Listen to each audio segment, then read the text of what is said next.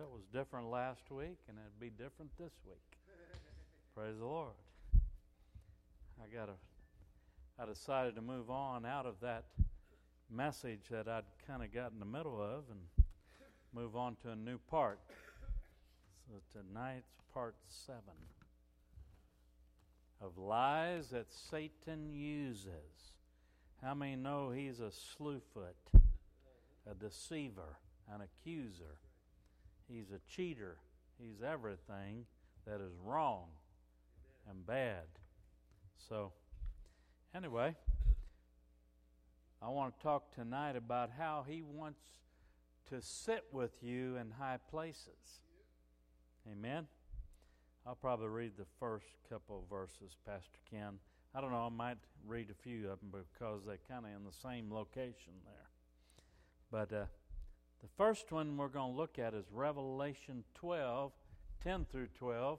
And it says, Then I heard a loud voice saying in heaven, Now salvation and strength and the kingdom of our God and the power of his Christ have come for the accuser of our brethren, who accused them before our God day and night has been cast down.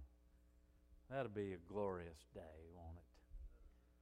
When he has no power and authority to operate against us. Well, I mean, we, we know Jesus has all authority over him, but it doesn't stop him from acting like he has authority. And the problem is, a lot of believers get to listening to his voice, the liar, and when they listen, then he gets in there and messes their thinking up. And uh, we could call that stinking thinking, I guess. But anyway, he'll lie to you and make you believe something that is not the truth. And so, statement, statement number one that I want to give you is this Our enemy will be cast down with no power to accuse the brothers and the sisters. Isn't that awesome? He has no power to do it at that point anymore. And we need to understand that. Jesus Christ has already paid the price. He's already in charge of Amen. the kingdom. And then let's move over to Ephesians 6 and 12. And it says in Ephesians 6 and 12, I could about quote it, but let me go to the next scripture here. Oh, it is? Okay. For we do not wrestle. How many have ever wrestled? Me and my cousins used to wrestle. And you know what? You get down on the carpet or on the ground, you wrestle out on the grass, and before you know it, the side of your face is red and your hair is all tousled. At least back then it was. It wouldn't be today. But we'd wrestle, and it's funny because some of my cousins, my dad's brothers, sons, we get to wrestle, and then we'd say, Well, my dad is a better preacher than your dad. And the other one say, No, my dad's a better preacher. And then we'd wrestle some more. And we'd go in and we'd ask my Aunt Bobby, you know, Uncle Roy's wife, we'd say, Aunt, I'd say, Aunt Bobby, who's a better preacher, my dad or Uncle Roy? She'd say, Well, just sit down here. And then she'd pull out some cantaloupe or something, some strawberries, and we'd forget all about it. she knew how to be a peacemaker. Can I say it that way?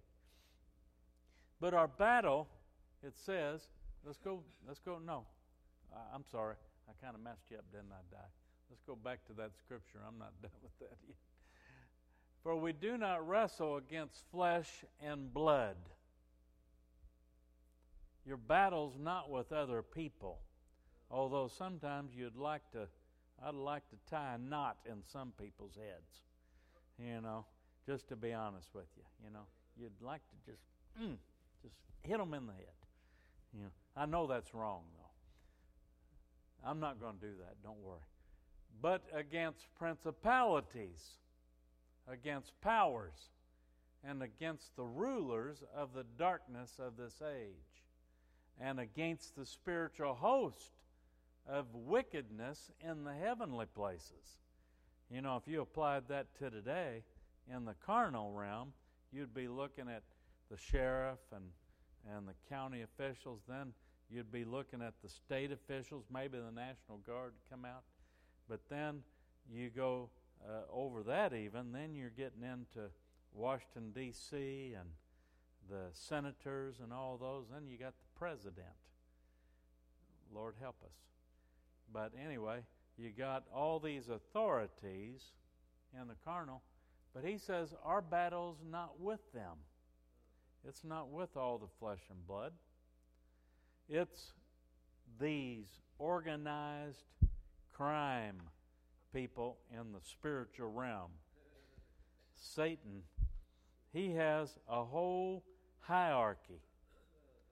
And I tell you what, you know, some of these little imps and demons, we think we're having such a rough time, or other people are, and they do. But if they'd realize how powerful the Holy Spirit is that lives in them. But a lot of people are not right with God, and they've opened the door and allowed the enemy to come in. And so he has, you know, I used to always talk about it being a toe hold. You know, if somebody gets their toe in the door, it's cracked a little bit. And he can try to speak through that crack. But then if you open a little bit, he puts his foot in then you can't close the door. And he can talk more. But then, if he gets all the way in, opens the door and comes in, then he's got a stronghold. And he gets in and he wants to sit down at your table with you. And he wants to fellowship with you. But his fellowship is not a good fellowship, it's a bad one. He comes in with certain things called fear and anger and all kinds of stuff that is not righteous. And it'll ruin your life if you let him stay there. And, you know, whenever I do deliverance with people, nine times out of ten, the first demon I deal with is fear. I say, Lord, you bind up that demon of fear and cast it out of this person right now. And because they're afraid. The demon's even a little, if I can say, fearful because it does not want to leave. You know, when the demon has some kind of stronghold, that doesn't mean a person's possessed of the devil. And we want to label everything. We want to say, well, is he depressed, oppressed, impressed, or whatever? uh, but it, it really doesn't matter what it is demons can attach themselves to soul realms, you know, in a person. And so they can be 100% right on and have one area of their life that the, the devil's gotten a hold of, you know. And what he wants to do is he tries to get you to sit with him in the high places spiritually to put pressure on you to where you'll give in to your weakness you know, if it's alcohol, then he'll try to put you in a position where you're so stressed out that you'll go to that bottle or something, you know. That's just a typical thing. But he will get in in various ways to try to attach himself to bring you down. You know, and if a person has a soul tie of some kind, then when the enemy attacks and tries to get you you know, to let Him sit in those high places with you, then what he, He's done is He'll tear down your thinking to where you don't think you, you're worthy. You, you don't think you're righteous enough to deal with it. But, you know, you got to put that behind you and turn to Jesus 100%. But the statement, too, is this our battle is spiritual as Satan tries to get even with God by attacking us. See, it's not that he just hates you, he hates God more than he hates you. He tries, just like if somebody wanted to get back at somebody, if they could attack their children or something and make it a bad situation, then that can try to mess with your mind, mess you up. I tell you what, I've come unglued a couple of times when people have threatened a kid in the church or something. And that was in my younger years. But that's one joker, you know. I tried to be nice to him. But he made comments about seeing the underwear lines of the girls under their dresses. He'd say that to people, or say it to the girls. I'm talking about 8, 10, 12 year old girls. And then he got Zach down on the floor in the men's bathroom and tickled him and took his shoes off. And the usher came, brought Zach to me. He was crying. And he told me what it was. That was on a Wednesday night. I smiled. I said, Bring him here. And I told him, I said, You know what, sir? You got 30 seconds to hit that door. And I had FBI agents come to the church and sheriff's department and highway patrolmen and whatnot. And, uh, you know, I mean, that's one of my top leaders brought him to me. Said, This was going on. I said, You don't lay a hand on these children. That's over. We're not even going to discuss it. You're going to hit that door in 30 seconds, or you know what? I'm going to pick you up and throw you out that door. Maybe that wasn't too spiritual. I don't know. I'm not even embellishing that. I'm telling you exactly how it was. I weighed about 235 pounds. Well, I still do. What am I talking about? But, you know, I just, I said, You're not staying here. And the FBI agent looked at him. He said, You know what? I'm going to escort you out the building right now. Why would somebody do something so foolish? They think they can get in and, oh, you're Christians. So we can get away with anything in this place. You're just going to love us no matter. No, we'll love you, we'll preach to you, but if you get out of line, you're not going to stay. And we know who's behind you. You know? I'm giving you some real life examples. Had another occasion, we had invited this waitress from Golden Corral. Anybody ever ate at Golden Corral? Well, that used to be one of my favorite stomping grounds down in South Florida. On a Sunday, we'd take kids and anybody else with us over there and eat a lot. And you know, Stephen, we invited that gal. She worked so hard. We invited her to come to church Sunday night. We were having real good services. And I mean, she came and, and I noticed this guy sitting back a ways, kind of like he was staring at her. And she come to the altar and I asked for the elders to come and help me pray. And all of a sudden, this guy's up there laying his hands on this woman. And she opened her eyes, and saw who it was. I could tell she was spooked. I said, Sir, I'd appreciate if you'd just go have a seat. Uh, when I say elders, I'm asking for the ones that are approved in our church to pray with people. And I smiled at him. He got mad and he stomped out, went outside he said something to one of the ladies that was leaving. You know how I was a no good pastor, and and he did. I did not recognize his, his spirituality, and you know, and I didn't know what I was doing, and all this, you know, and uh, Dor, Doreen Wortham. She came back in the building, and. Uh, when we were done praying for people, she came up and said, Pastor, I want to tell you what this guy said. And I talked to the young lady, the waitress. I said, what, What's going on there with this guy? She said, He's been coming in the restaurant every day and like stalking her. And then he'd be outside when she'd get off work. And I said, Well, that's, that's not going to happen here.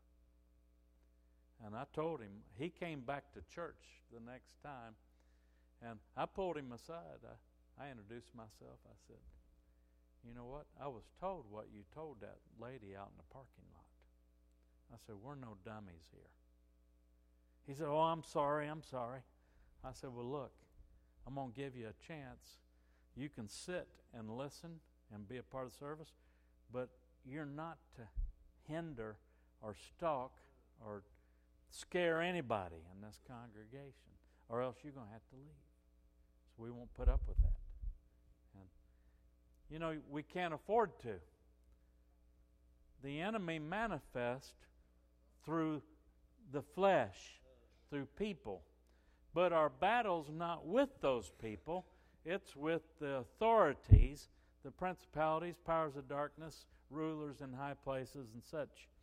You know, that's who our battle really is with. And so, you know, but I didn't mind talking to the people that were controlled by these spirits and let them know I've got my eyes wide open. And we don't allow this to go on.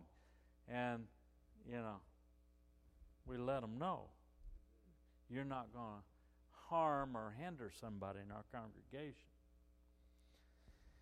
Anyway, statement three the accuser attacks us night and day, even though he knows he is defeated as he hates God. You know, he, he's still on the attack, even though he knows he's lost.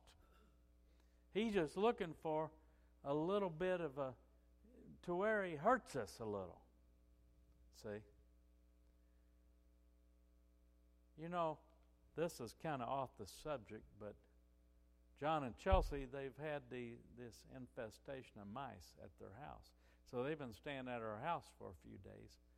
Well, he and I stayed up late watching the story of Charles Stanley. Yeah, he had it on one of the channels. He was saved in a Pentecostal holiness church. I don't know if y'all knew that. He had uh, an experience in the Holy Ghost, you know. Yeah he was a good good preacher. You know, yeah, it's pretty amazing. But anyway, that's just a sidebar. That you can be effective speaking the word of God when the Holy Spirit is the ruler of your spirit.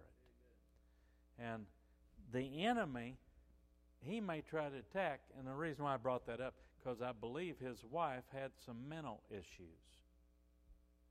And they had, you know, it was a struggle in the marriage at a certain point because of those mental issues. Now, you know, we don't want to abandon abandon our spouses or anything when things like that happen.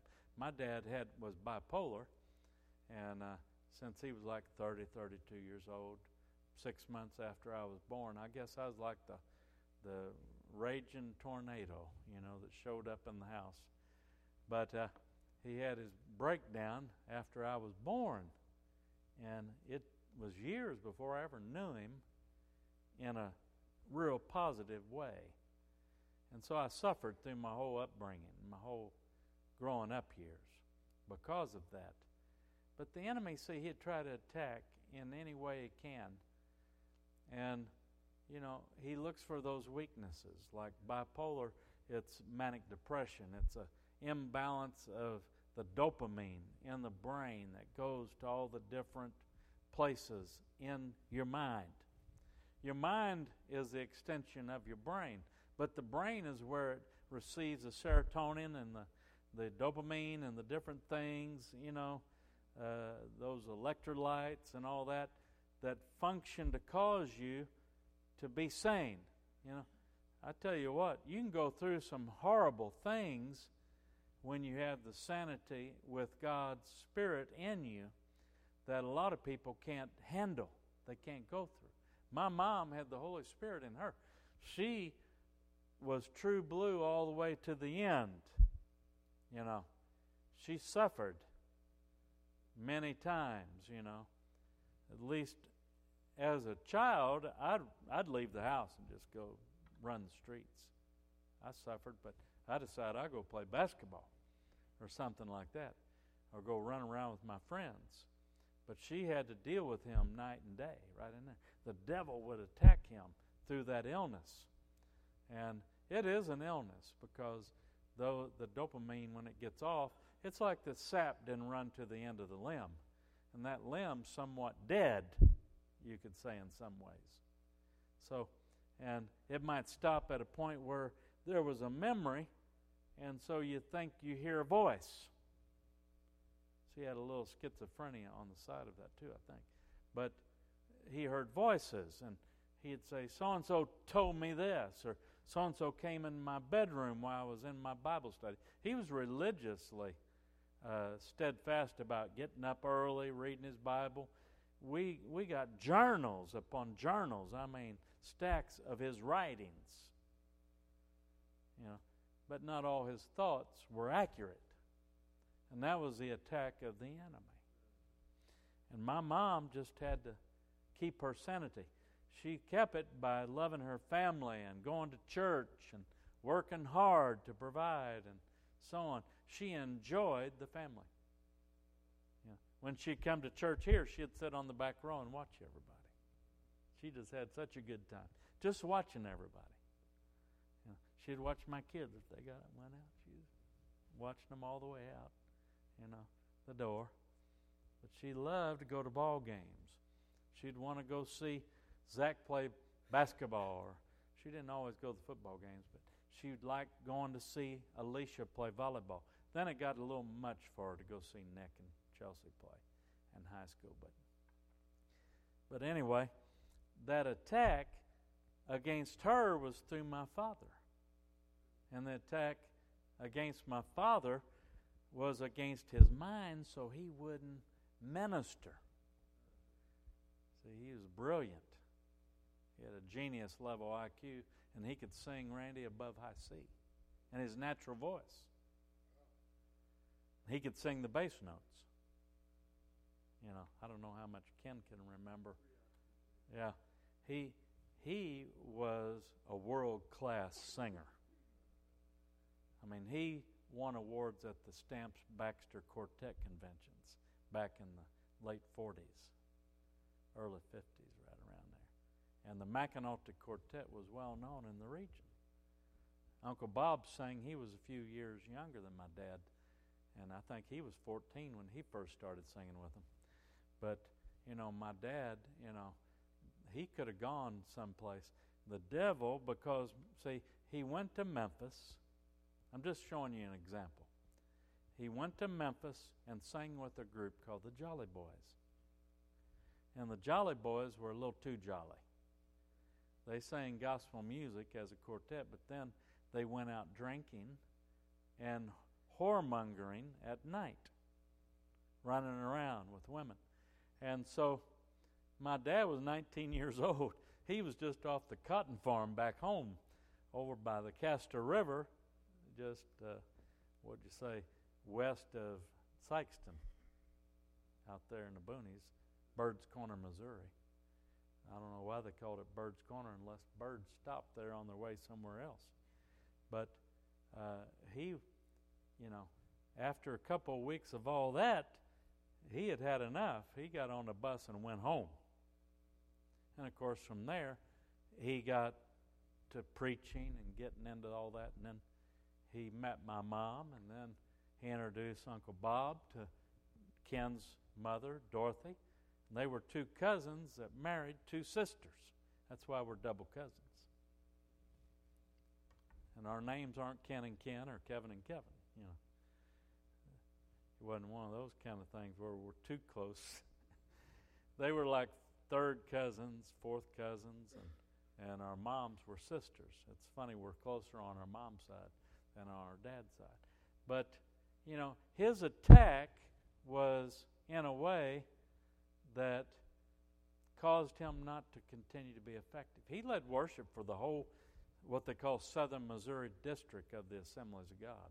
He was the premier worship leader.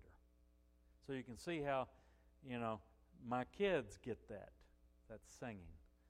I, I was hired to lead worship and lead the school and be youth pastor, and I'm telling you what, uh, I couldn't even remember the words. I had the index cards I had to read to remember words when I led worship. But we, we got it done, but that wasn't my forte. You know, thank God I could, you know, have have the on on tune. You know, I didn't sing off tune, but you know, it wasn't easy. If I'd have played the piano like Randy, I probably never have ever preached. I'd just be in love with singing you know. But you know, Satan tries his best to get you to join him.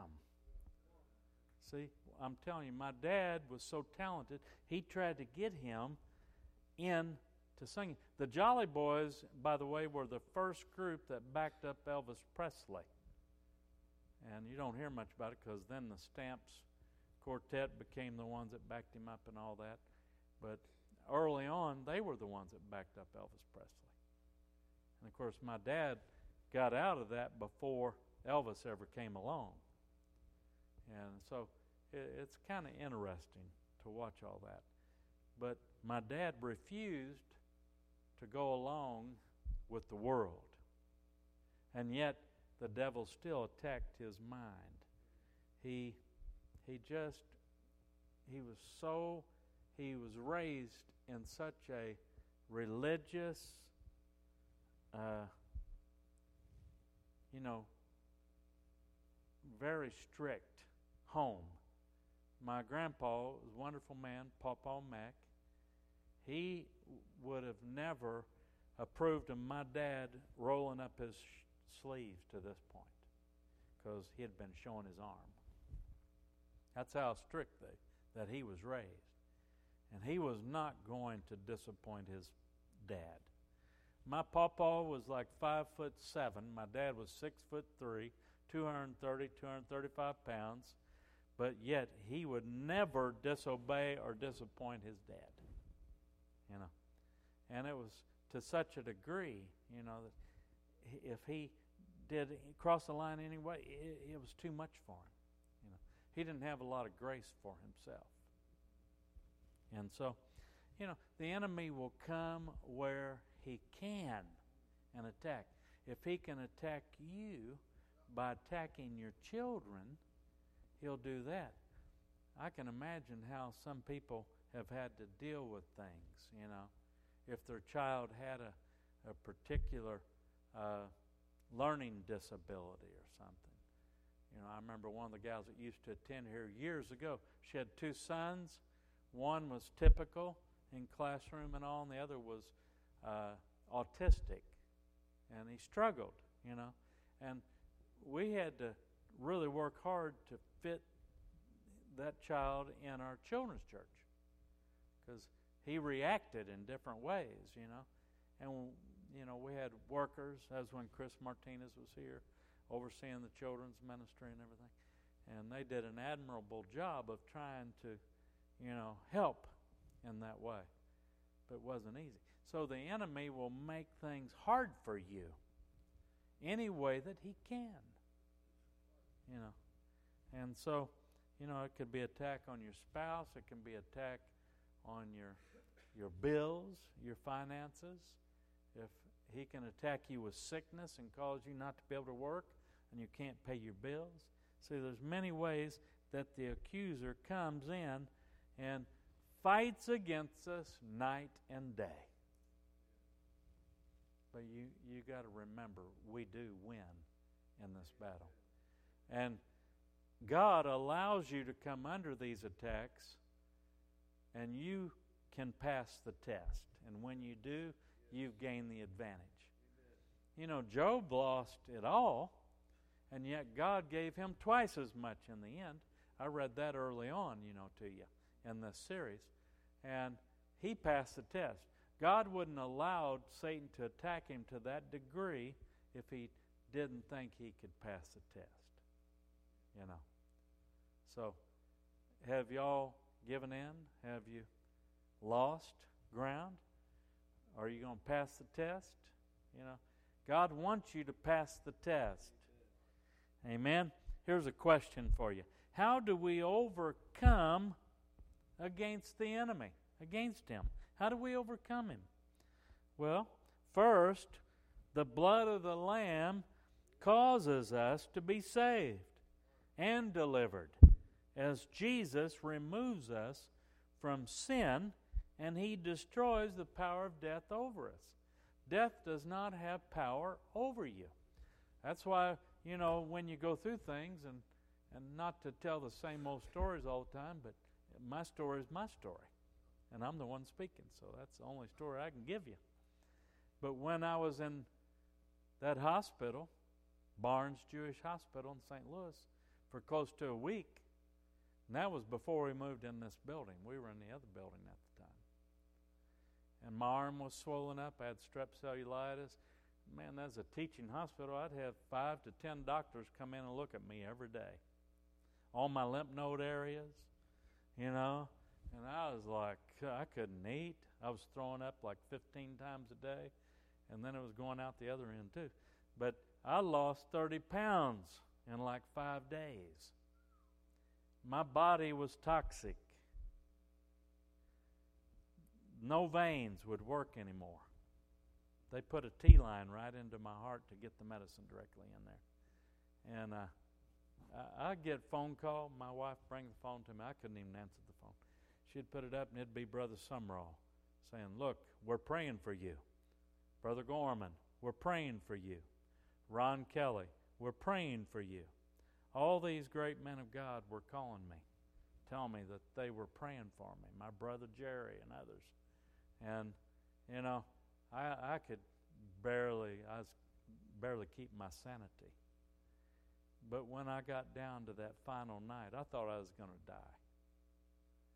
But you know what? He's going to help you pass the test. And so when the enemy comes in and attacks you, I thought it was over. I was ready to go to heaven. Hey, I'd have repented of every sin I knew of that week.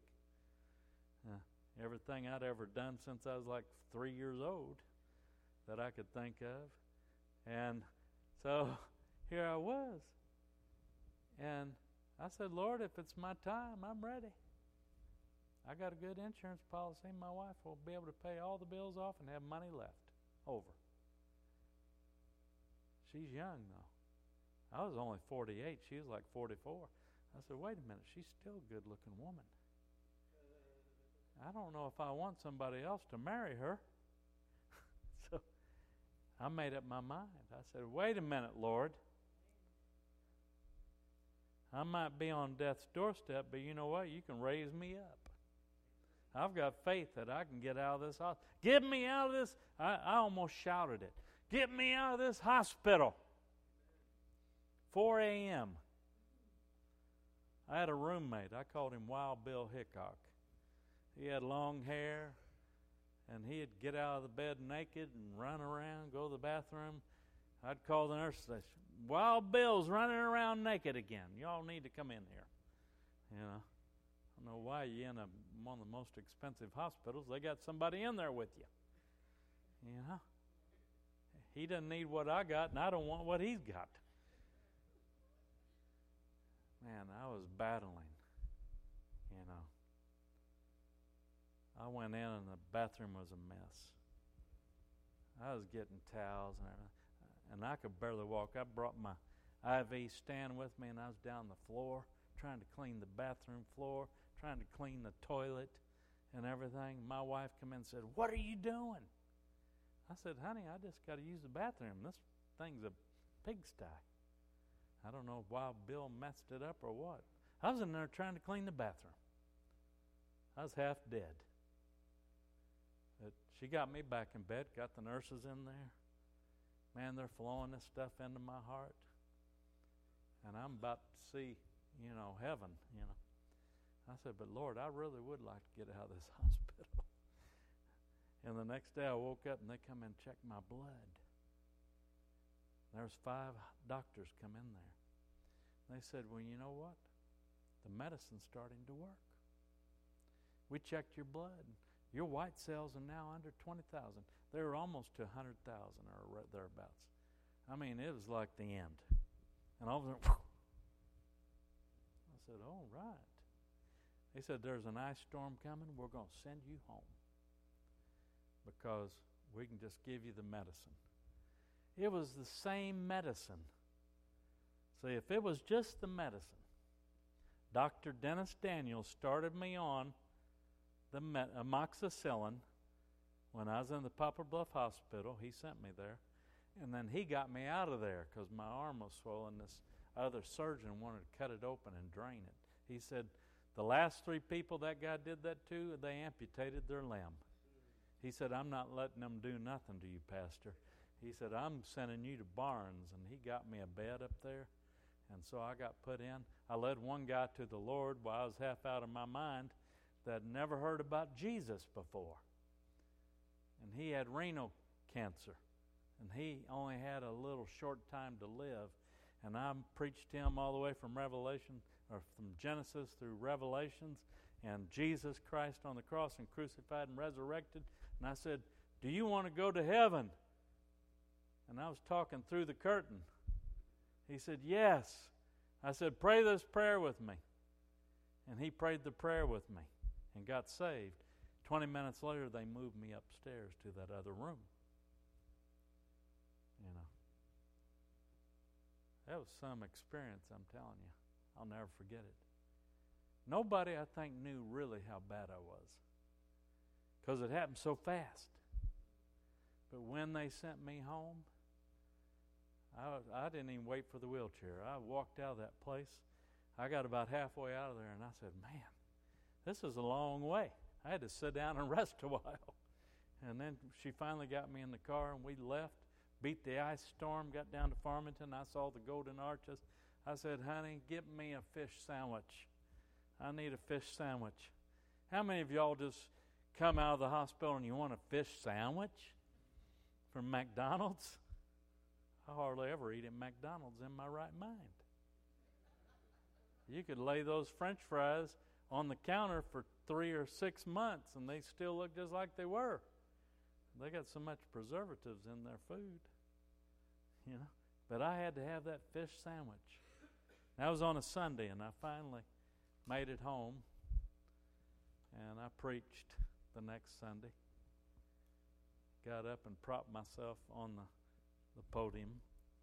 I preached. I did a lot of things that I probably should have just relaxed a little more. But I wasn't going to let the devil get the the benefit of my doubt or anything. You know? So how do we overcome? The blood of the lamb. He's he saved us by his blood. He destroyed death on our behalf. Death could not have me if I wasn't if it wasn't my time to go and I did not yield to it. A lot of people can yield to death when they shouldn't have. They could have lived if they had believed the Word of God, which is the truth. Secondly, the Word of our testimony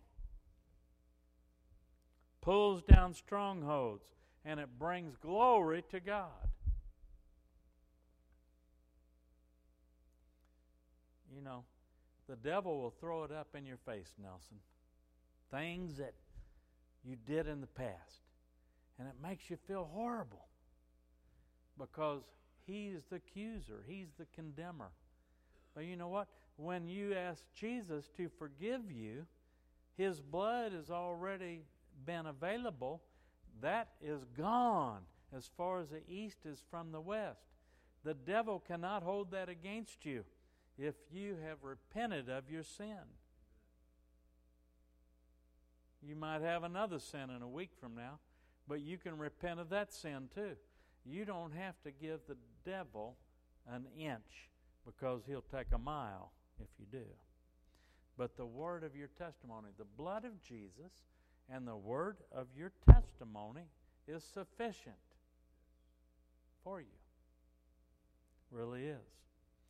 Thirdly, loving not our lives unto death as we lay down our agendas and we follow Christ with right convictions. In other words, you don't try to own your life. You give your life to Jesus once and for all. Your way or, or the highway is not it. You know, your agenda is not the most important thing. God's agenda is the most important thing. And when He gives you stepping stones or he orders your steps, you need to follow the way he's showing you to go. Don't say, Well, I've done it this way, or I'm going to do it this way. No, when the Holy Spirit speaks to you, do it His way, and you'll be victorious. Here's another question Why does God allow the accuser more time to come at us? Why does He keep letting the devil attack you, Randy? You know, Revelation 12 12 says, Therefore rejoice, O heavens, and you who dwell in them. Woe to the inhabitants of the earth and the sea, for the devil has come down to you, having great wrath, because he knows that he has a short time. Man, he when he comes down, he's he's going after as many of God's children as he can. But his time is he knows his time's short. So you know what? You stand in the grace and the mercy of God. You stand on the word of God. Put up your shield of faith. Have that sword of the Spirit in your mouth. Have that helmet of salvation on. Gird your loins with truth. You know, shod your, your feet with the peace of the gospel of Jesus Christ. You put on the full armor of God and you face that enemy. Don't run from him, he'll stab you in the back. That's the only vulnerable position to a warrior is when they're wide open to the enemy's attack. And that's usually when fear comes. Don't run away from him. Face him with Jesus Christ. First, opposition makes us stronger, and we learn how to fight a smart devil. He's no dummy, he's smart. He knows how to come and attack and try to make you vulnerable. You know, I'm so thankful that we don't have to give in to those feelings. Now, I told you I was a little vulnerable. I want to stand up for the children, but I was standing up to the devil and saying, You cannot have our kids. You know, I didn't lay a hand on the guy, although I would have if I had to. But Matthew, number two, secondly, we learn heaven's strategy to win against the enemy. Heaven's got a strategy, amen? Matthew 8, verse 15 and 16 says, So he touched her hand, and the fever left her, and she arose and served them. When evening had come, they brought to him many who were demon possessed and he cast out the spirits with a word and healed all who were sick. You know, the power of God in Jesus was so great. You know, Peter's mother in law was sick, and they went to his house, and Jesus touched her, and she got healed. She got him to decide to cook lunch for him, make lunch. You know, God's strategies are always better. The anointing will drive out the enemy. And uh, he healed everybody. Isn't that what it said? And he healed all who were sick. I like those kind of services. I've had some services where everybody we prayed for, the pain left their body. Not, there wasn't one that said, No, I still got pain. And, you know, we even got a saying now ever since one of those revivals down in Brownsville, Texas. Uh, we're going to make a t shirt out of it little pain, you got to go. So we'd pray for people. They were in a lot of pain. Then I'd say, You got any more pain? Oh, there's a little. Okay, we're going to pray again. Little pain, you got to go in Jesus' name. And then you say, Any pain? Well, no, it's gone. Why do we put up with a little pain? Little pain's got to go too. We make up our mind. Jesus healed them all. He healed all their sicknesses. And he speak the word.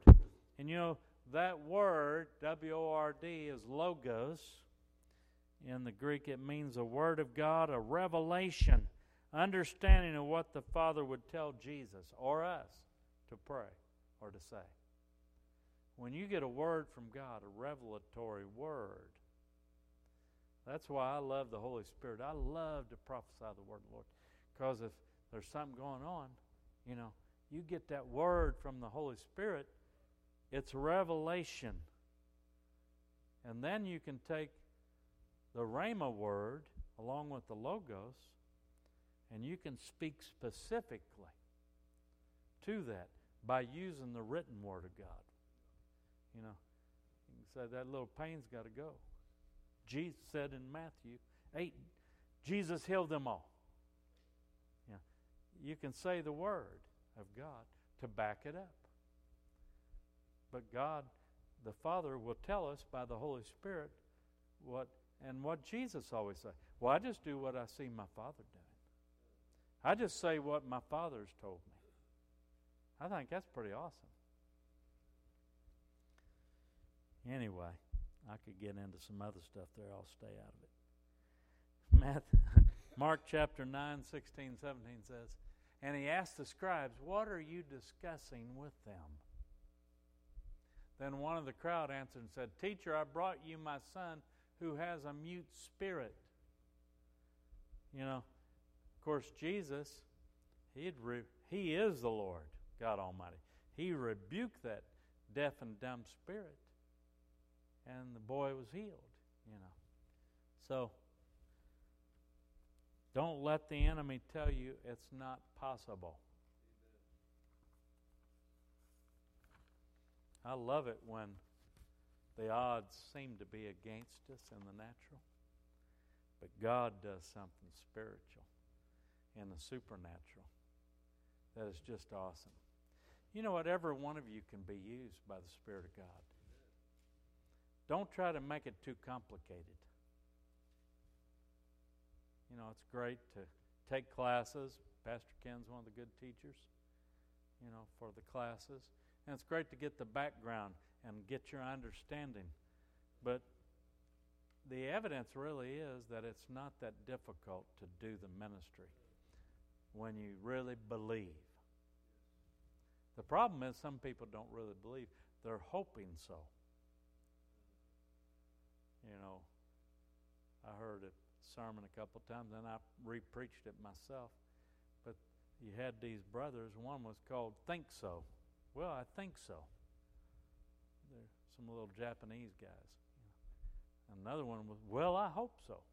So he was hope so, and they had think so. Another one needed to be know so. He knows it.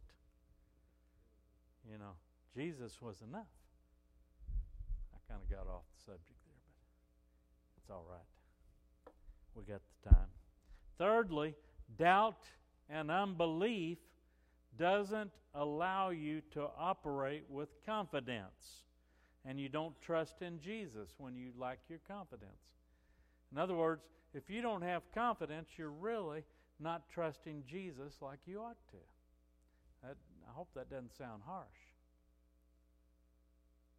How many of you know that you know that you know that you're saved, your sins have been forgiven, and you're a child of God, if you died tonight, would you go to heaven? Everybody knows that. Say amen. Okay? Well, that's the kind of knowing so. That's the kind of thing where unbelief is not allowed to have room with you. Because if you doubt, you lose confidence. You know. And I love it when God shows up in such a way. You know, it's sometimes in the services that I do in other places, people just stand up and they want it. I had a Cuban man interrupt me in service in South Florida one morning, and I was telling about praying and seeing a blind person healed, and and he just stood up and said, "I want to be healed." First time there. I can remember his face like it was yesterday. He had a crew cut and it was turning gray. And I said, Well, what's wrong? He looked at me and he said, I'm blind in my right eye.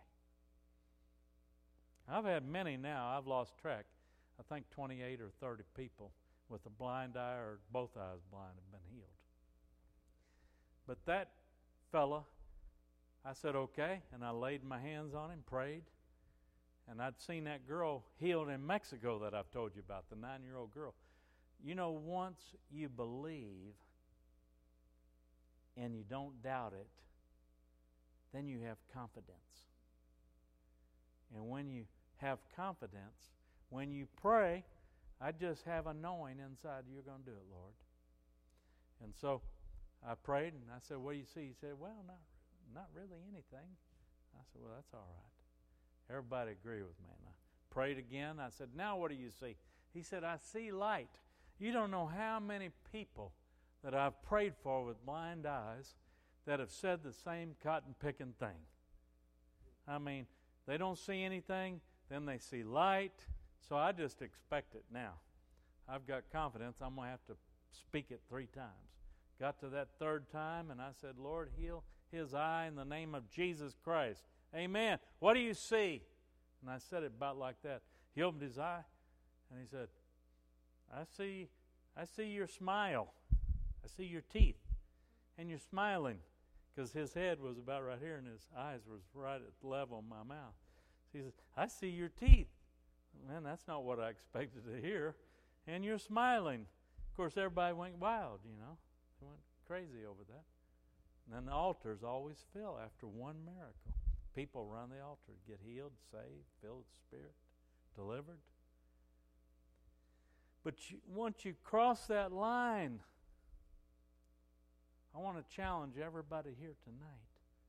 Cross the line of unbelief into real faith where you know that you know that you know. Just like I ask you, do you know that you're really saved?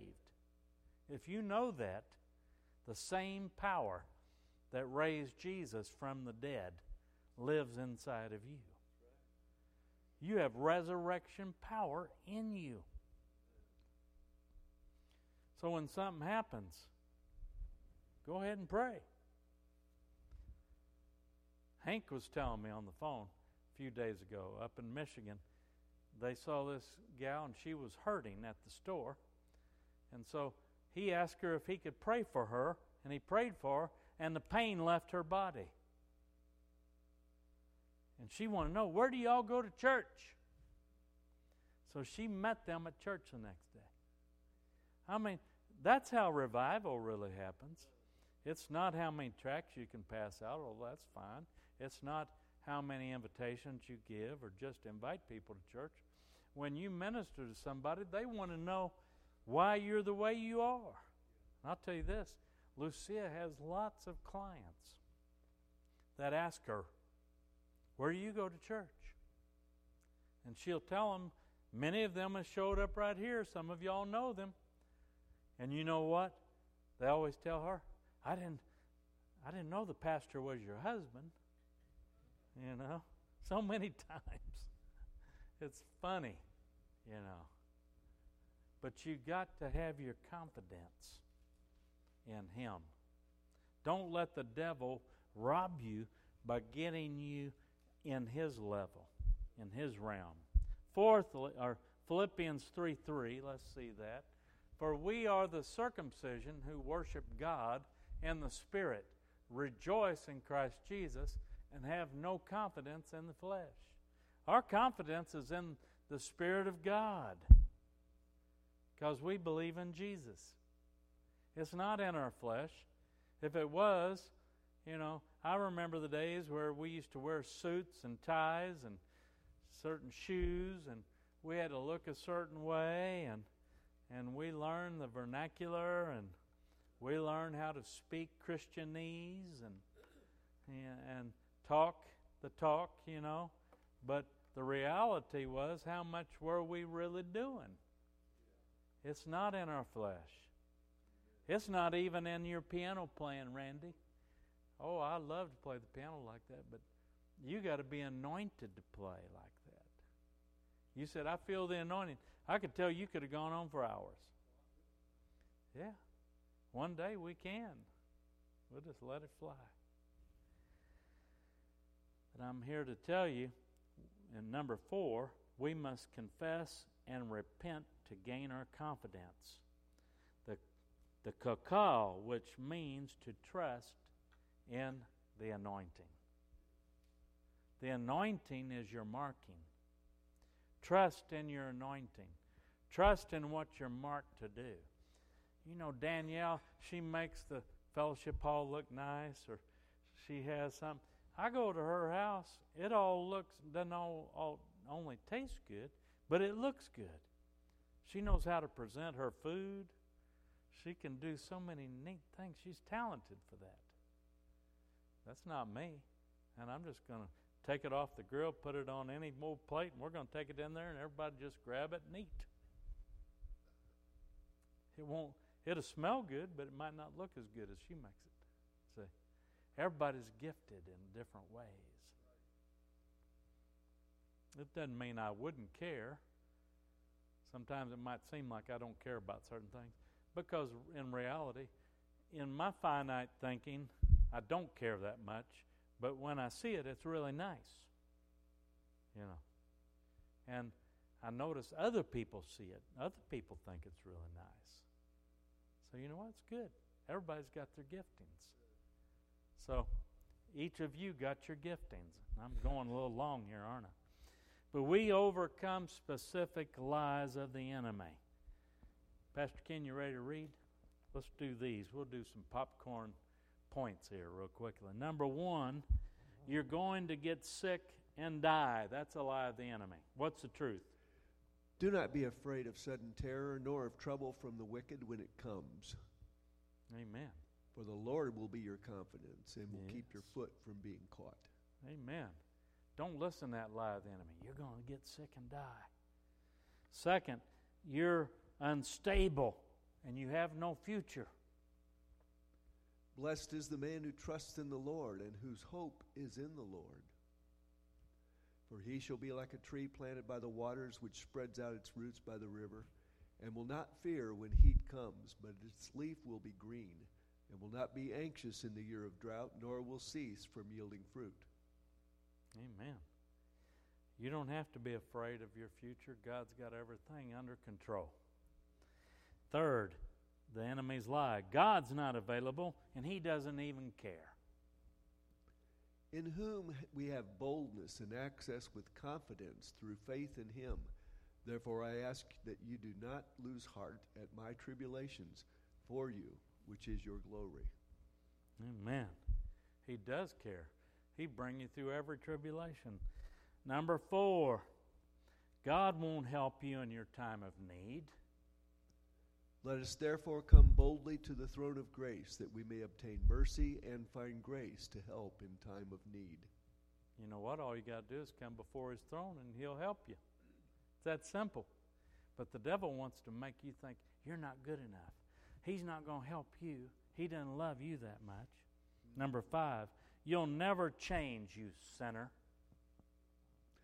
Therefore, brethren, having boldness to enter the holiest by the blood of Jesus, by a new and living way through which he consecrated for us through the veil that is his faith. Wow. And That's having a high priest over the house of God, let us draw near with a true heart in full assurance of faith, having our hearts sprinkled from an evil conscience and our bodies washed with pure water. And He doesn't hold anything against you if you come to Him with honesty and you're humble. Six, you can't make it, so why don't you just quit? Not forsaking the assembling of ourselves together, as the manner of some, but exhorting one another, and so much the more as you see the day approaching. For if we sin willfully after we have received the knowledge of the truth, there no longer remains a sacrifice for sins, but a certain fearful expectation of judgment and fiery indignation which will devour the adversaries. Anyone who has rejected Moses' law dies without mercy on the testimony of two or three witnesses. Of how much more worse punishment do you suppose will he be thought worthy who has trampled the Son of God underfoot, hmm. counted the blood of the covenant by which he was sanctified a common thing, and insulted the Spirit of grace? For we know him who said, Vengeance is mine, I will repay, says the Lord. And again, the Lord will judge his people. It is a fearful thing to fall into the hands of the mm. living God. But recall the former days in which, after you were illuminated, you endured a great struggle with sufferings partly while you were made a spectacle both by reproaches and tribulations, and partly while you became companions of those who were so treated. For you had compassion on me in my chains, and joyfully accepted the plundering of your goods, knowing that you have a better and an enduring possession for yourselves in heaven. Therefore, do not cast away your confidence, which has great reward. For you have need of endurance, so that after you have done the will of God, you may receive the promise. Sometimes people, you get so far and you get so close to your breakthrough, and the enemy wants you to give up. Those scriptures show you that you, you can't afford to give up. You Amen. have to realize who's with you and who's paid the price for you. So don't ever quit, no matter how hard it is or how badly you may have stumbled. God will help you make it through. Number seven, you're, you are alone and God has abandoned you. So we may boldly say, The Lord is my helper. I will not fear. What can man do to me? He is with you. Even through fear, He is with you. He's not going to abandon you. He'll never leave you. He'll never forsake you. He'll be with you until the very end. Amen. And eight, God doesn't love you, so why don't you just let fear control you? And we have known and believed the love that God has for us. God is love, and he who abides in love abides in God, and God in him. Love has been perfected among us in this, that we may have boldness in the day of judgment, because as he is, so are we in this world. There is no fear in love, but perfect love casts out fear. Amen. Because fear tor- involves torment, but he who fears has not been made perfect in love. Aren't you glad that God loves you? And His love gets rid of fear. If you'll just embrace it. You know, when I see my grandkids and they see me and they call Papa, and if they want to give me a hug or want me to pick them up, you know, there's no fear. Perfect love cast out fear. Or when they see their daddies or their mommies, you know, and they get picked up, everything becomes all right. Well, God is your father, He's your papa, and He'll take care of you. You don't have to be afraid. No matter what you face or go through, don't listen to your enemy. Amen? Stand with me.